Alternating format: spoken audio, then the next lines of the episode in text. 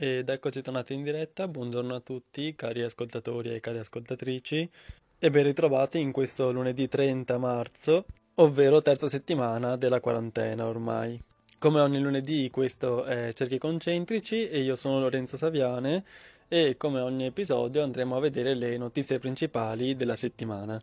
Ma prima sono contento in realtà di introdurvi alla sigla di questo programma che ho scelto in questa settimana in realtà.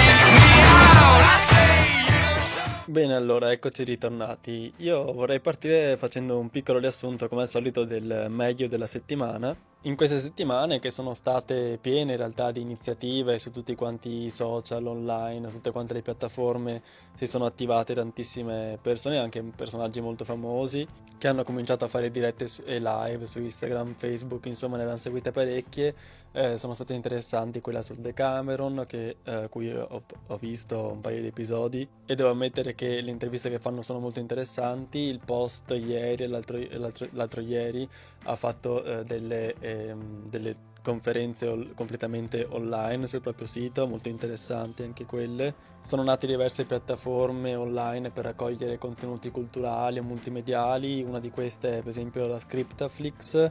eh, che è stata, che è nata nell'ambito della provincia di Bolzano e che adesso sta raccogliendo in un unico canale online tutte quante le proposte culturali a livello locale. E insomma, chi più ne ha, più ne mette. Chi- penso che chiunque abbia visto i- almeno i suoi personaggi preferiti fare qualche live o qualche diretta su Instagram. Infine, passando al meglio alle altre, al- agli altri avvenimenti insomma, che hanno caratterizzato questa settimana, innanzitutto ehm, è molto importante per gli studenti delle scuole superiori l'ipotesi eh, sia di prove ridotte della maturità che la eh, ministra Lucia Zolina del MIUR ha eh, completamente scartato, affermando di voler fare un esame serio, ma eh, successivamente sono state, eh, sono trapelate, diciamo, informazioni anche un po' contraddittorie, sempre dalla stessa ministra, eh, in cui non si capisce bene quindi quali saranno effettivamente le modalità, perché da quel che si è capito fino adesso non si tornerà a scuola prima degli inizi di maggio. Poi in questa settimana abbiamo avuto il 25 marzo il Dante D, il giorno in onore di Dante e di tutte le sue opere. Anch'io voglio partecipare, anche se in ritardo in questa trasmissione. Ho scoperto, anzi rispolverato un vecchio fumetto molto interessante proprio sulla Divina Commedia e anche molto divertente di di Marcello Toninelli, che non è il parente del ministro, ho verificato, che racconta le vicende principali della Divina Commedia in modo divertente e scherzoso. Nel frattempo, però, anche qualche notizia negativa, infatti abbiamo assistito al venir meno di Albert Uderzo, storico e mag- grandissimo eh, fumettista eh, che aveva appunto con con René Goscinny ideato il famoso fumetto di Asterix e Obelix, divenuto famoso ormai in tutto il mondo, che è stato tra- tradotto in oltre 100 paesi diversi e con le vendite che superano i 200 milioni, le 200 milioni di copie. E se ne siete fan, andatevi a vedere l'ultimo, eh, l'ultimo fumetto che è stato pubblicato, Asterix e la Corsa d'Italia, che io ho già letto da fan quale sono e devo ammettere è molto divertente e anche c'è una sorpresa perché uno dei personaggi ha un nome molto particolare. Andate pure a spolverarlo e poi fateci sapere cosa ne, fatemi- fateci sapere cosa ne pensate, insomma. Infine, eh, un'altra notizia che però non è negativa ma positiva, abbiamo visto in un certo senso Boris Johnson è risultato positivo al coronavirus, quindi l'immunità di gregge è partita proprio dal suo pastore e adesso vediamo come eh, risponderà la, la popolazione. Insomma, abbiamo già visto eh, che è- anche lui ha, cioè, ha cominciato ad attivare le procedure di eh, chiusura, di lockdown della nazione. Quindi si è adeguato anche lui alle misure che sembrano essere le migliori per eh, porre un, un rimedio, insomma, all'espandersi del virus. Eh, e in- su questo Mi vorrei soffermare solamente un secondo perché ho, dopo ho visto, ho segui, stavo seguendo le notizie anche come riferite dall'ISPI, cioè l'Istituto per gli Studi di Politica Internazionale, che ha pubblicato un video molto interessante in cui eh, si fa riferimento al, ai, agli aiuti che, vengono, eh, che sono stati prestati all'Italia da diversi paesi del mondo, sottolinea, sottolineando come gli aiuti eh, sono arrivati principalmente da eh, molti paesi, ma non dagli storici eh, alleati dell'Italia, infatti sono arrivati da Cuba, dalla Russia, dalla Cina, a, infatti Alibaba, il colosso dell'e-commerce cinese, ha eh, consegnato più di un milione di mascherine, poi eh, 500.000 mascherine sono arrivate da Pechino e da altre eh, città cinesi con un kit diagnostici, materiale sanitario, operatori sanitari, insomma, e anche i russi sono, hanno portato con sé 100 medici militari e infine i cubani. Adesso abbiamo eh, in questo weekend ricevuto gli aiuti, il sostegno anche da parte dell'Albania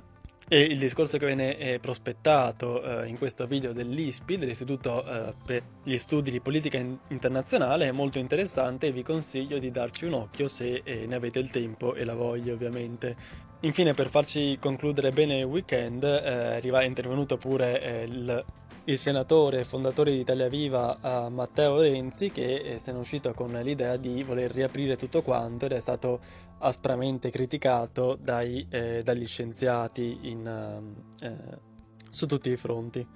Infi- il 27 marzo eh, possiamo dire di aver veramente essere stati spettatori di un evento epocale, cioè eh, l'indulgenza Urbi et Orbi, eh, che, non alt- che, non è altro che la remissione di tutti quanti i peccati, eh, fatta dal Papa di fronte proprio a quel crocifisso del, ehm, della chiesa di San Marcellino al Corso, eh, di cui abbiamo parlato la settimana scorsa, eh, che appunto era stata portata in processione nel 1522 per poter eh, far finire la peste, ancora una volta le parole del Papa sono state molto forti e di preghiera nei confronti eh, dell'intera umanità per, eh, per, chiedere appunto di, eh, di far finire questa, questa tempesta.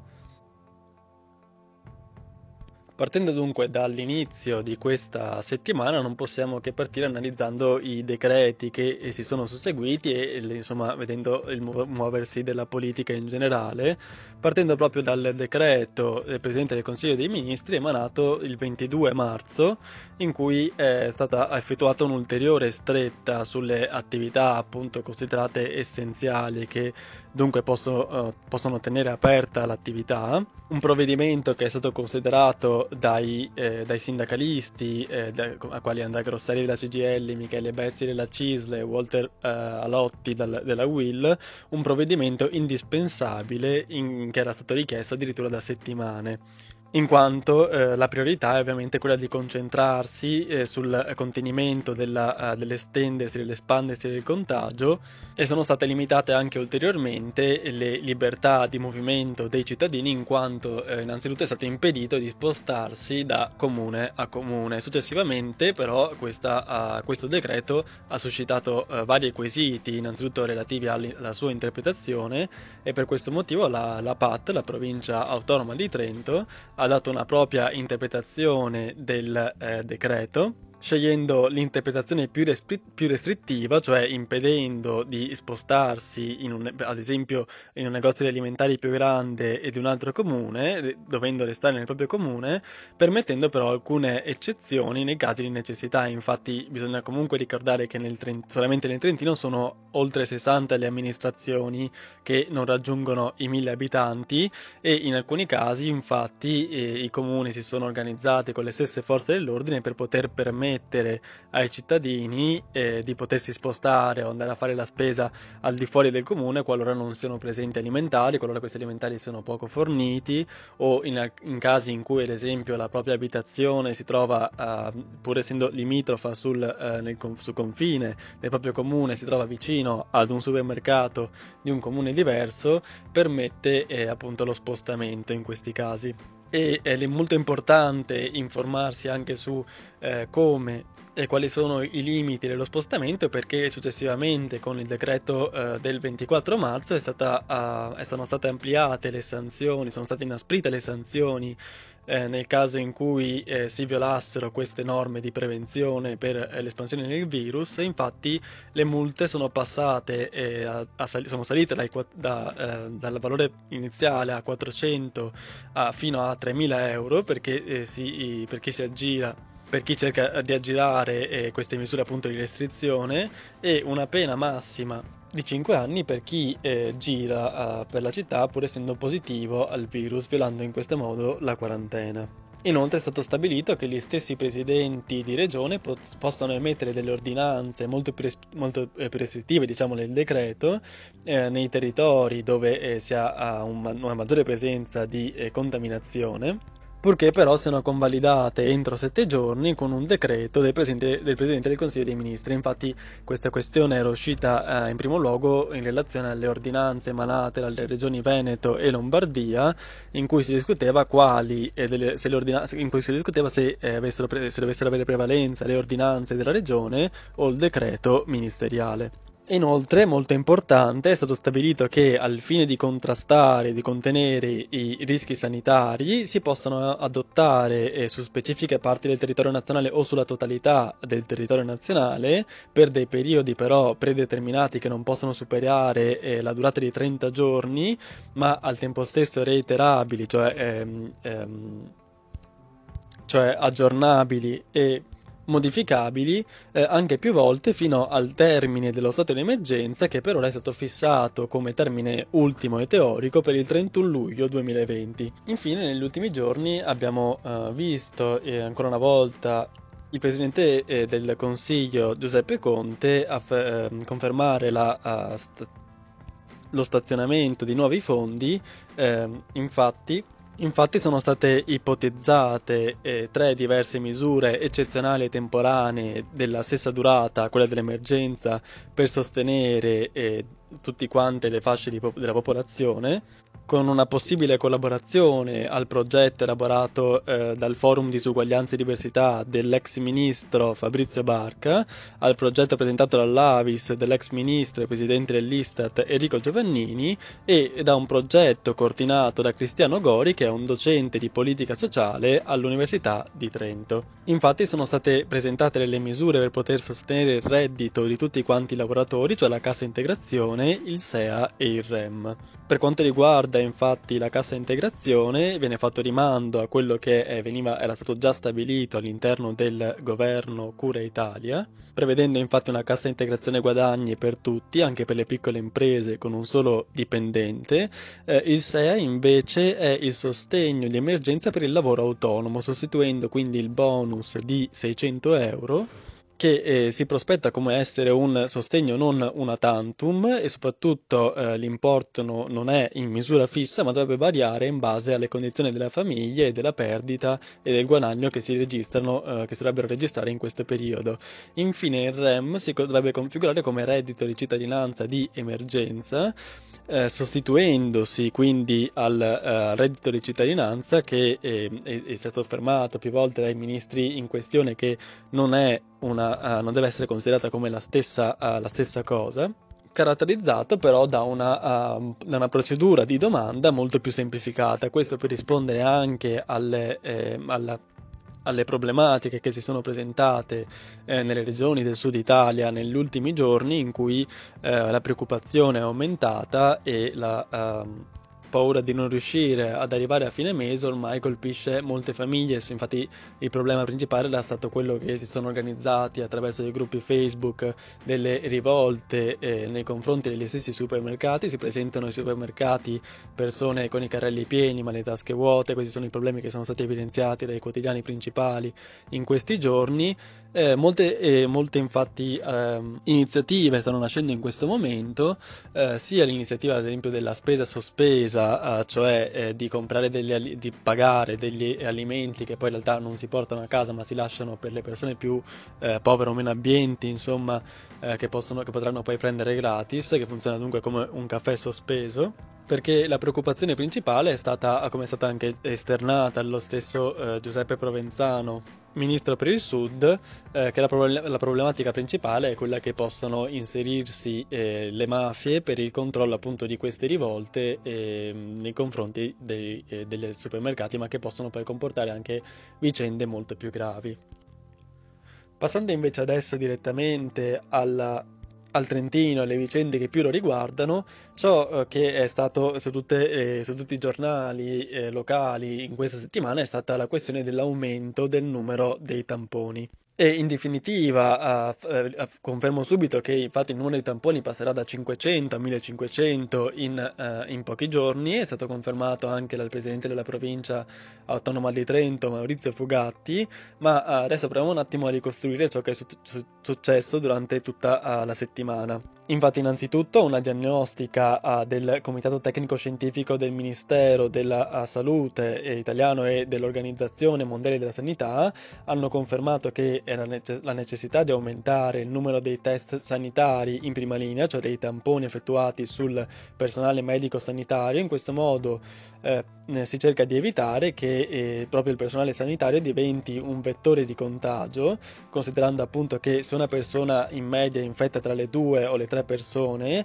un medico invece alza questo tasso a 8 o 10 unità. Considerando che fino ad adesso eh, le, eh, gli operatori sanitari colpiti dal eh, coronavirus rappresentano circa il 10% di tutte le persone colpite e eh, il contagio non accenna in questo modo a, a rallentare, soprattutto eh, essendo, essendoci stata la mancanza di, di, eh, di tamponi que- fino a, fino a, o la ridotta presenza di tamponi fino a questo eh, momento. Per quanto riguarda eh, appunto la questione, la polemica che è nata dietro alla richiesta dell'aumento del numero dei tamponi eh, per il personale sanitario in generale, e anche in generale, i fatti in realtà risalgono al 18 marzo quando Marco Ioppi, presidente dell'Ordine dei Medici Chirurghi e degli Odontoiatri della provincia di Trento, e Stefano Bonora, presidente della commissione dell'Albo eh, Odontoiatri, hanno inviato una lettera al presidente della provincia eh, Maurizio Fogatti e in corrispondenza all'assessora eh, Stefania Segnana, eh, proprio in relazione alla richiesta dell'aumento del numero di, eh, di tamponi riportando che eh, questo metodo appunto dell'aumento del numero di tamponi ha permesso ad esempio a province molto colpite, a città molto a comuni molto colpiti come lo stesso eh, Voganeo eh, dove sono stati effettuati i tamponi a tappeto e sono stati isolati tu, dunque tutti quanti i soggetti infetti eh, il numero totale dei malati era sceso eh, in 7-10 eh, giorni almeno di 10 volte quindi dei risultati molto impressionanti. E successivamente appunto a questa richiesta disperata fatta da parte del, eh, dell'ordine dei medici, eh, Maurizio Fugatti aveva risposto affermando che il numero dei, eh, dei, tamponi sarebbe aumentato nel giro di una settimana più o meno eh, e che ovviamente la, eh, ce aveva affermato una, con una um, appunto, risposta abbastanza polemica che se ce l'avessero detto prima avremmo potuto fare anche di più eh, affermando, anche, affermando di ehm, chiedendo appunto confermando che eh, anche eh, l'ordine dei medici avrebbe dovuto assumersi in questo modo le sue responsabilità. E proprio da queste dichiarazioni successivamente è sorta una polemica affermando insomma adesso vi riporto a grandi linee senza, fare, eh, senza riportare qua l'intera polemica che l'ordine dei medici e l'opposizione insomma hanno affermato che ben, da ben prima il personale sanitario nelle sue eh, varie articolazioni aveva evidenziato le criticità in merito alla carenza di dispositivi di protezione e di tamponi e quindi la provincia avrebbe potuto di sicuro uh, attivarsi molto prima rispetto a come, eh, come, sta facendo adesso e che dunque si trova in ritardo insomma. Questa è stata la polemica, uh, di ba- la polemica in uh, poche parole. Ma il dato che più allarma in realtà uh, sono quelli sui eh, sanitari colpiti da coronavirus, che infatti risultano, eh, il, numero di eh, sanitari colpiti risulta essere peggiore di quelli registrati in Cina, addirittura che eh, toccarono il numero di 40, eh, mentre ehm, noi siamo, l'abbiamo già superato questo numero.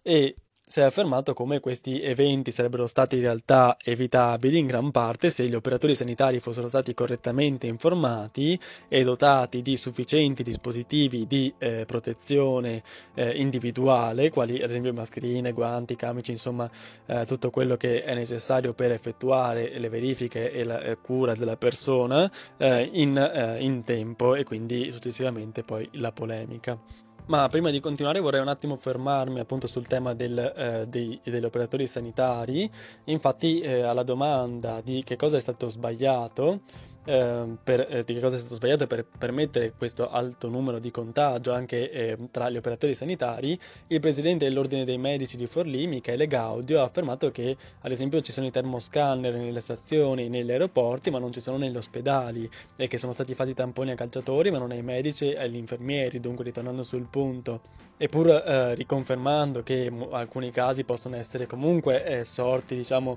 per qualche comportamento eh, un po' imprudente, in realtà la maggior parte dei contagi sono però avvenuti in prima linea. E su queste parole appunto il presidente dell'Ordine eh, dei Medici di Forlì e comunque va sottolineato che io ho comunque ascoltato diverse interviste, anche un'intervista che è stata fatta a un chirurgo eh, di Bergamo del Papa Giovanni XXIII, dell'ospedale Papa Giovanni XXIII, in cui eh, comunque deve essere, essere fermato, anche lui ha affermato che deve essere fatta un mea culpa abbastanza generale per aver sottovalutato eh, all'inizio il problema, infatti più o meno tutti quanti hanno sottovalutato eh, l'emergenza, hanno ritenuto che non fosse così grave e in alcuni casi addirittura si è parlato di isteria generale, insomma che in realtà non fosse così grave come si pensava, eravamo tutti abbastanza ehm, spaventati dal chiudere tutto quanto, da restare sempre chiusi a casa e successivamente invece ci siamo resi conto della eh, tragica realtà che ci ha colpito eh, in queste ultime settimane. E a parte tutte le polemiche che poi di sicuro una volta eh, tornati alla normalità eh, riappariranno,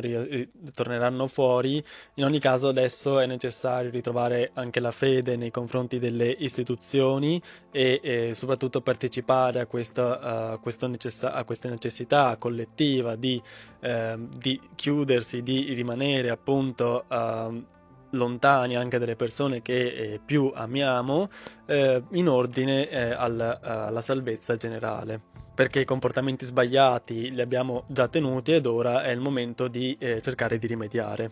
tutti assieme.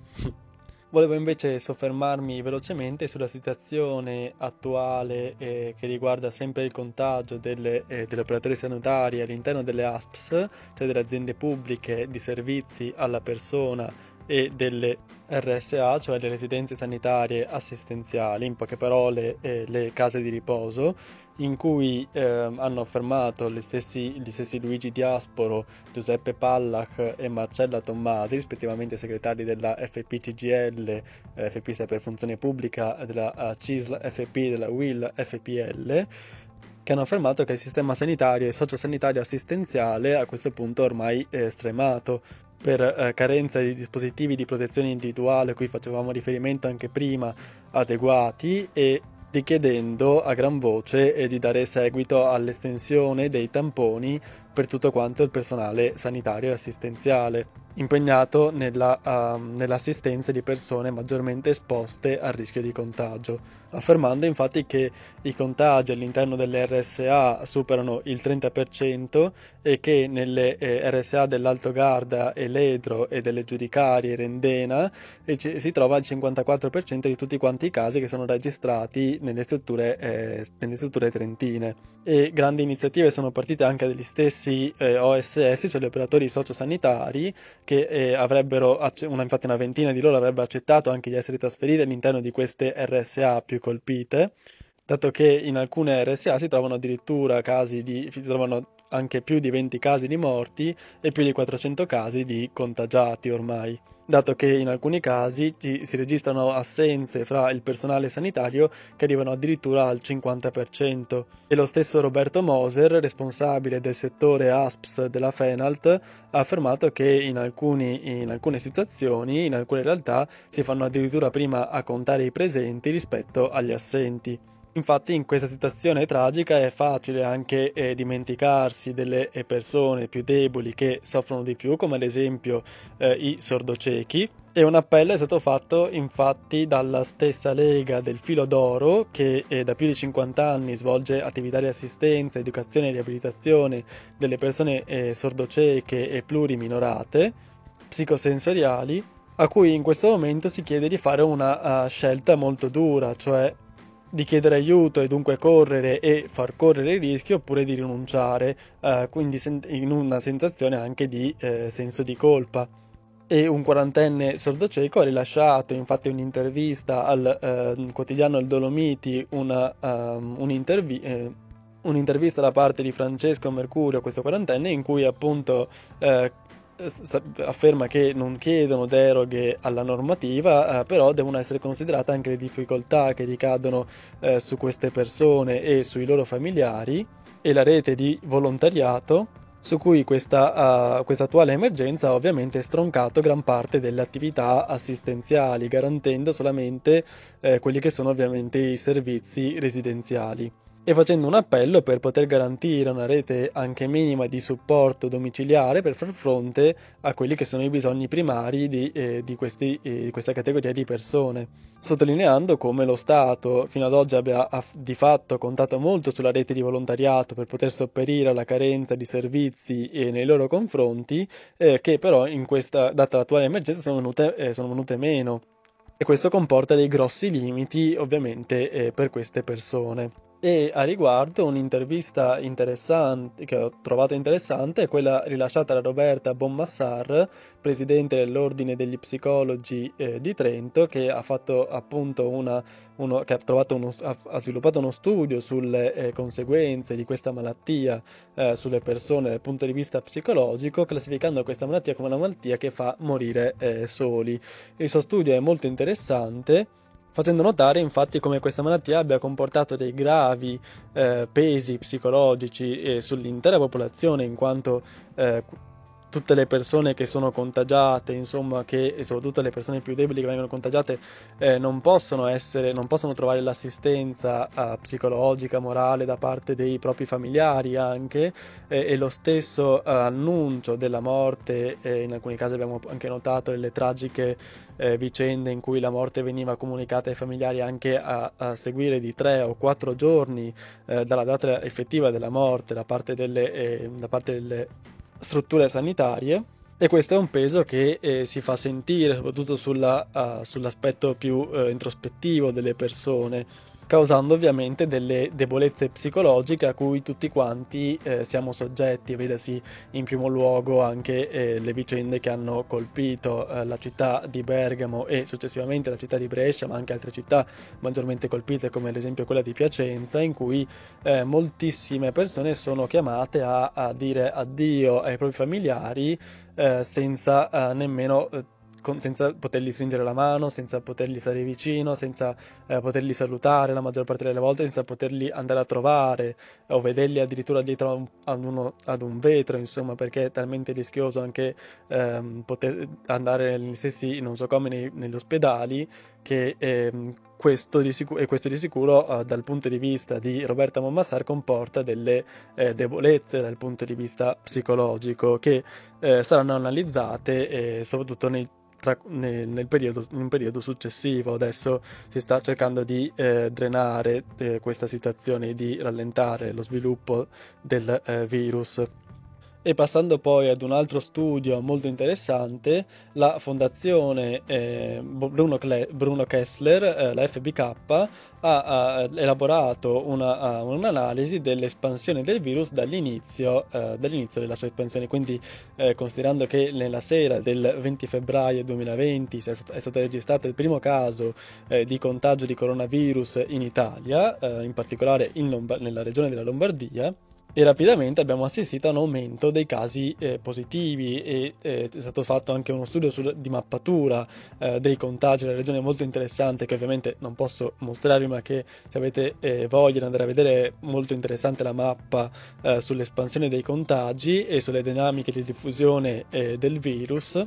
e questo studio della Fondazione Bruno Kessler ha dimostrato come l'epidemia in Italia sia in realtà iniziata molto prima del eh, 20 febbraio con data di eh, insorgenza dei sintomi che in realtà va già dal 14 gennaio al, um, del 2019 del 2020 scusate e in questo studio la fondazione ha notato come, eh, osservando appunto lo sviluppo e la mappatura eh, dell'estensione di questo virus, ha, ha, trovato tre grandi concentrazioni di casi intorno alle città di Codogno, Bergamo e Cremona, osservando un grandissimo aumento di casi positivi in pochi giorni. Eh, quando le, ancora quando le, ehm, i criteri su cui si basavano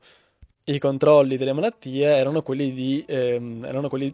nei casi in cui una persona riportasse un'infezione acuta del tratto respiratorio senza apparente causa, se aveva recentemente compiuto un viaggio in Cina e a maggior, a maggior ragione ovviamente sarà stata a Wuhan o sarà stato in stretto contatto con un caso accertato di coronavirus, eh, criteri che eh, riporto sono stati modificati eh, adesso ovviamente. E lo studio ha anche osservato come le cariche virali eh, non fossero in realtà significativamente diverse nei tamponi tra soggetti sintomatici e soggetti asintomatici, eh, suggerendo che appunto eh, la potenza del, il potenziale del virus nella trasmissione del virus fosse effettivamente uguale ma una, un'analisi più dettagliata del virus ha comunque eh, fatto suggerire un ruolo minore degli individui asintomatici nella diffusione complessiva del, eh, dell'infezione. Quindi se vogliate andarlo a, a, vedere, questo studio è stato molto interessante e successivamente ho trovato anche molto interessante un'intervista rilasciata dal eh, sindaco di Milano, Giuseppe Sala, alla Repubblica,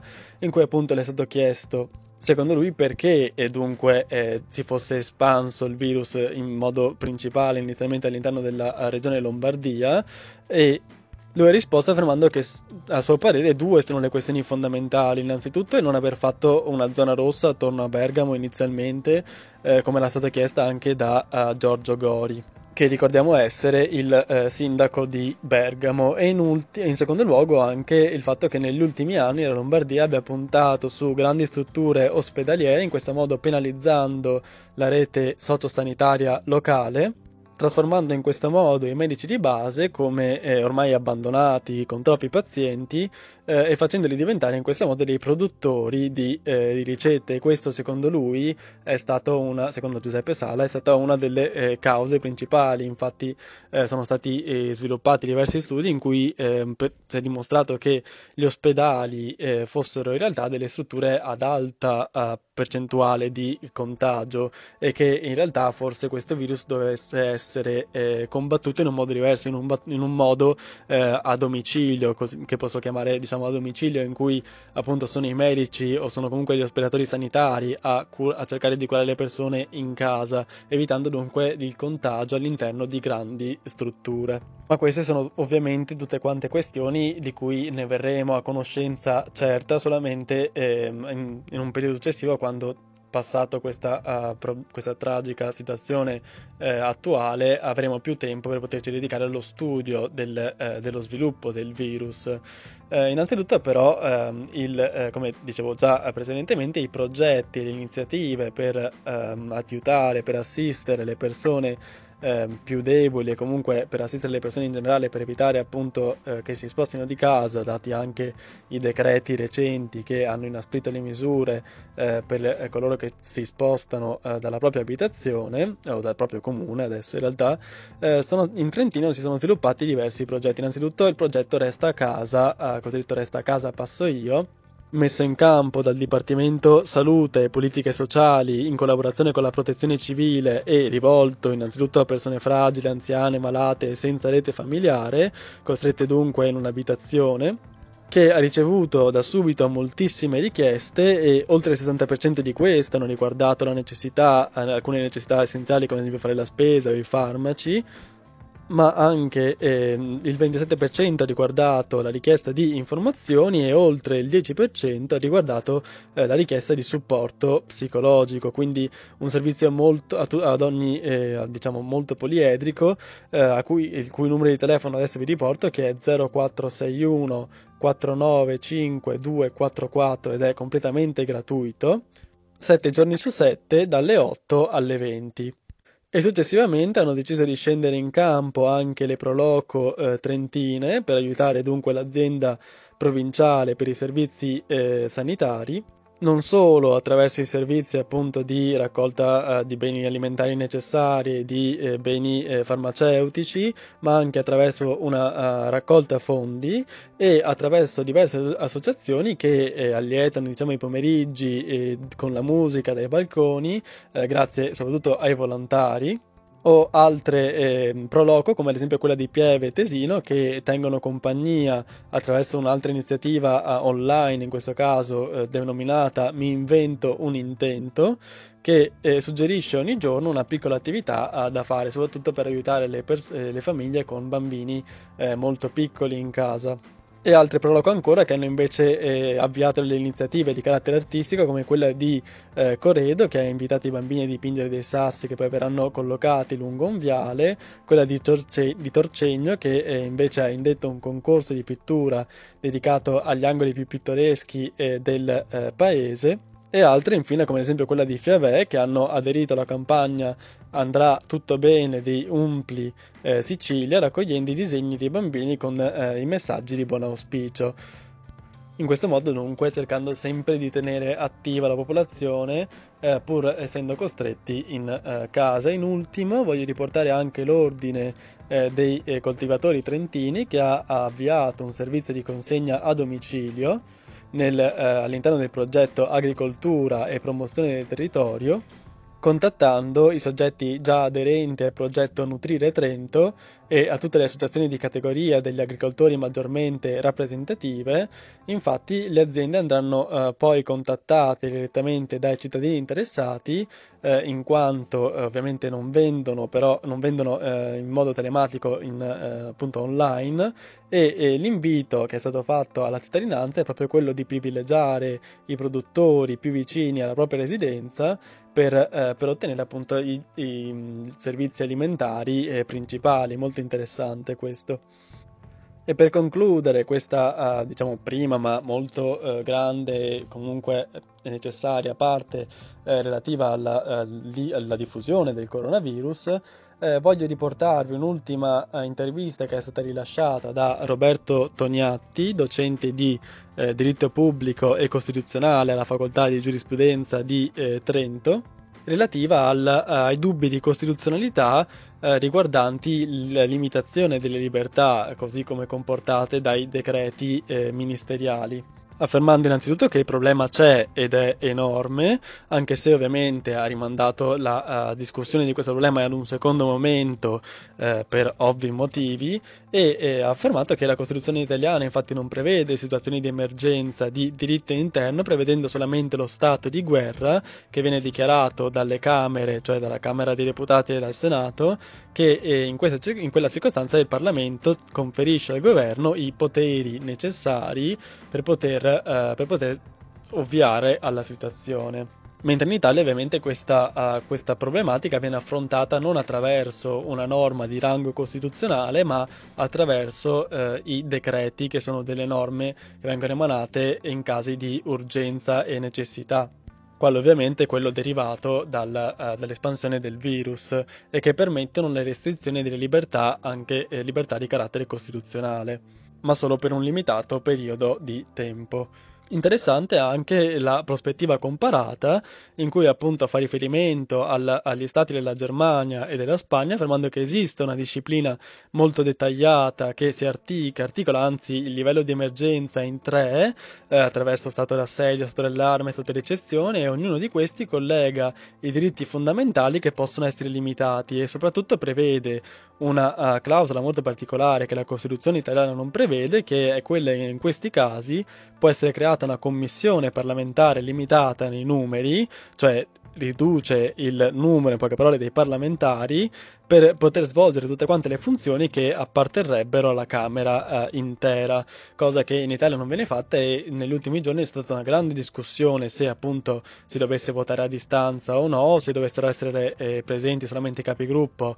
o no e sarebbe appunto, um, sarebbe appunto necessaria, si chiede, ci si chiede se sarebbe appunto necessaria una soluzione di questo tipo a questo punto. Ora vi lascio ad una canzone giusto per allietare un po' i nostri animi e dopo torno con le ultime notizie relative alla cronaca uh, locale per uh, finire appunto gli eventi principali di questa settimana. Ed eccoci tornati per le ultime notizie di eh, cronaca. Innanzitutto eh, voglio riportare gli incendi eh, che si sono verificati nella, um, nella, nella nell'area di eh, Levico che sono iniziati la notte di martedì eh, 24 e che hanno ridotto in cenere una decina di ettari di bosco eh, poco sopra l'abitato di Levico eh, nella zona boschiva in località Guizza. E successivamente sono anche partite le indagini da parte dei carabinieri per poter individuare chi fossero i responsabili, in quanto eh, non si esclude che le fiamme possano essere state scatenate eh, in modo doloso e i focolai però non si sono spenti, infatti eh, già nella giornata di eh, sabato e di domenica eh, sono intervenuti ancora una volta i vigili del fuoco che hanno ritrovato tre nuovi eh, camini o anche detti piccoli, eh, fo- o anche piccoli focolai eh, che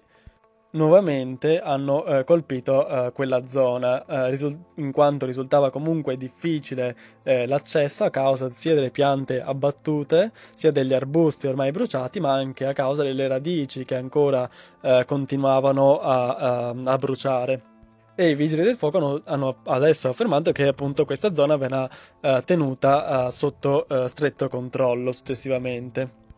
Inoltre, sempre nella eh, giornata del eh, 24 marzo, eh, sono state registrate anche eh, dei crolli della temperatura ehm, che hanno causato vari problemi al settore primario. Infatti, dalla Valla Carina alla Val di Non eh, sono, al- sono eh, molte altre zone. In Trentino, ehm, notte, nella notte del 23 marzo, la temperatura è scesa di diversi gradi sotto zero e, e questo protrarsi del freddo per molte ore ha preoccupato perché, rischia, eh, perché ha rischiato di causare eh, danni molto elevati soprattutto per eh, diversi tipi di colture come ad esempio i ciliegi o gli albicocchi eh, che nella notte e per questo motivo nella notte con un'immagine anche molto suggestiva se volete andarvela a cercare è, molto, è veramente molto bella sono stati accesi alcuni fuochi nei campi per cercare di mitigare il rigido clima e, e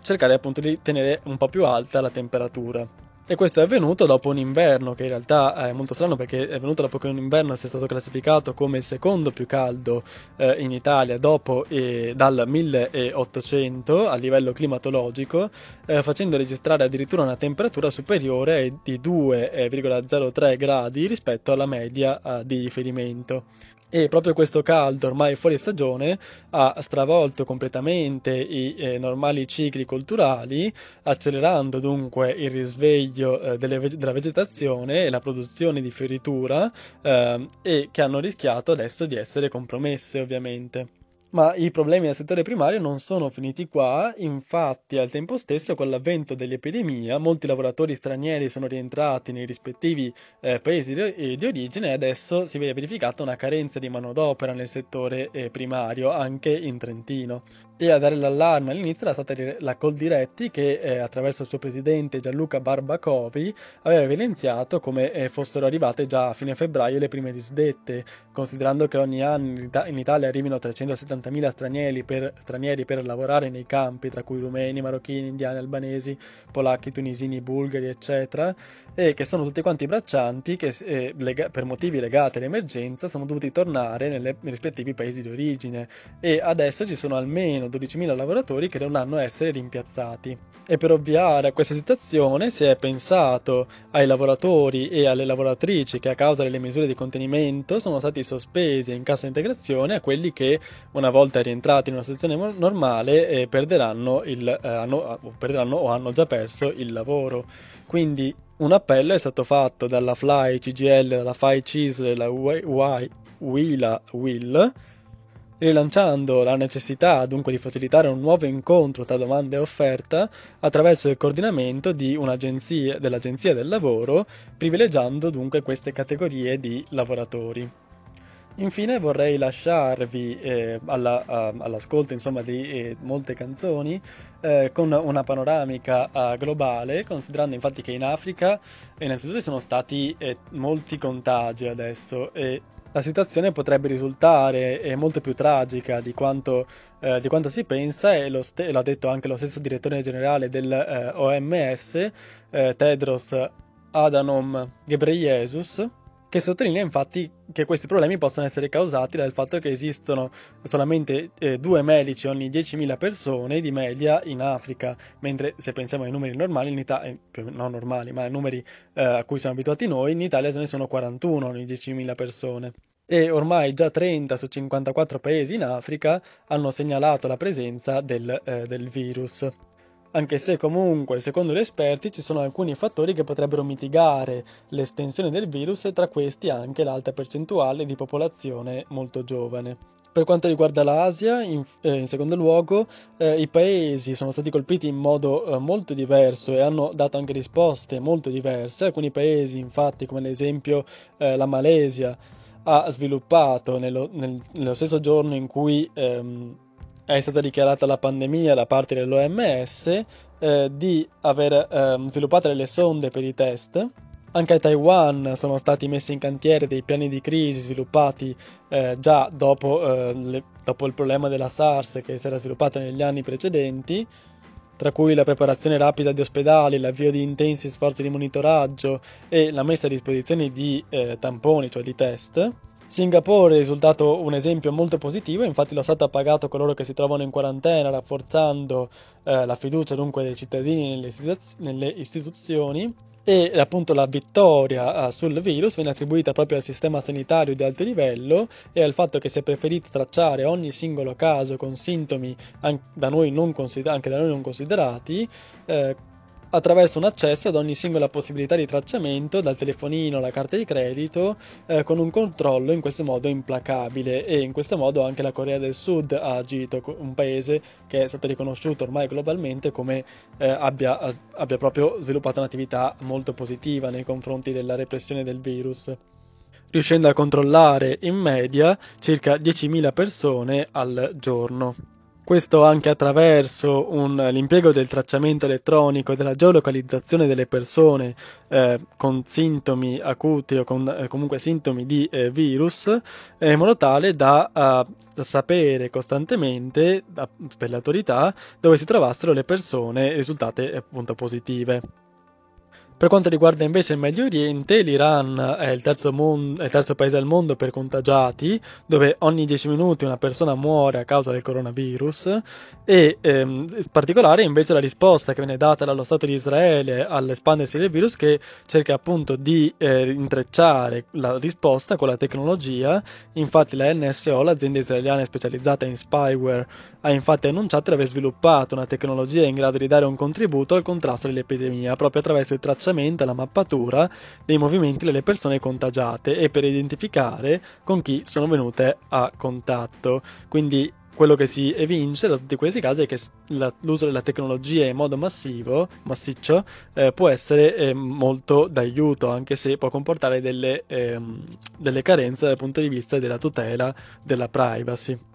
Per quanto riguarda infine il eh, Nord America, abbiamo, no, abbiamo, già saputo tutti quanti con le misure che saranno prese dal eh, governo statunitense, lo stesso Donald Trump ha affermato che eh, saranno messi a disposizione 2 mila miliardi di dollari per fronteggiare la crisi, eh, ma i problemi, non, anche se lui sarebbe intenzionato a tenere tutto quanto aperto, i problemi non sembrano calare, infatti in alcuni stati è stato già dichiarato lockdown, come ad esempio nello stato di New York, in cui eh, ormai eh, la situazione risulta essere molto grave e probabilmente sarà molto più grave nelle settimane successive in cui si registra nella sola città uh, una, appunto un morto ogni 10 minuti anche là e i contagi ormai hanno superato i, di gran lunga il numero di questi sette paesi risultando dunque il primo paese al mondo per numero di contagi in pochissimi, in pochissimi giorni davvero. Per quanto riguarda invece il Canada, è un paese che risponde molto bene all'epidemia, eh, infatti la sanità canadese è pubblica e riceve il 10% del PIL nazionale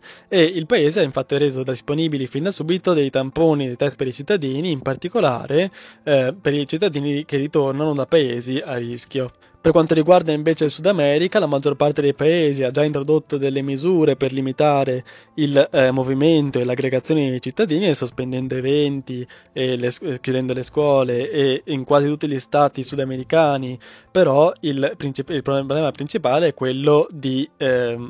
trovarsi ad affrontare dei sistemi sanitari che risultano essere inadeguati e già provati da altre epidemie come ad esempio il morbillo, la febbre dengue e altri arbovirus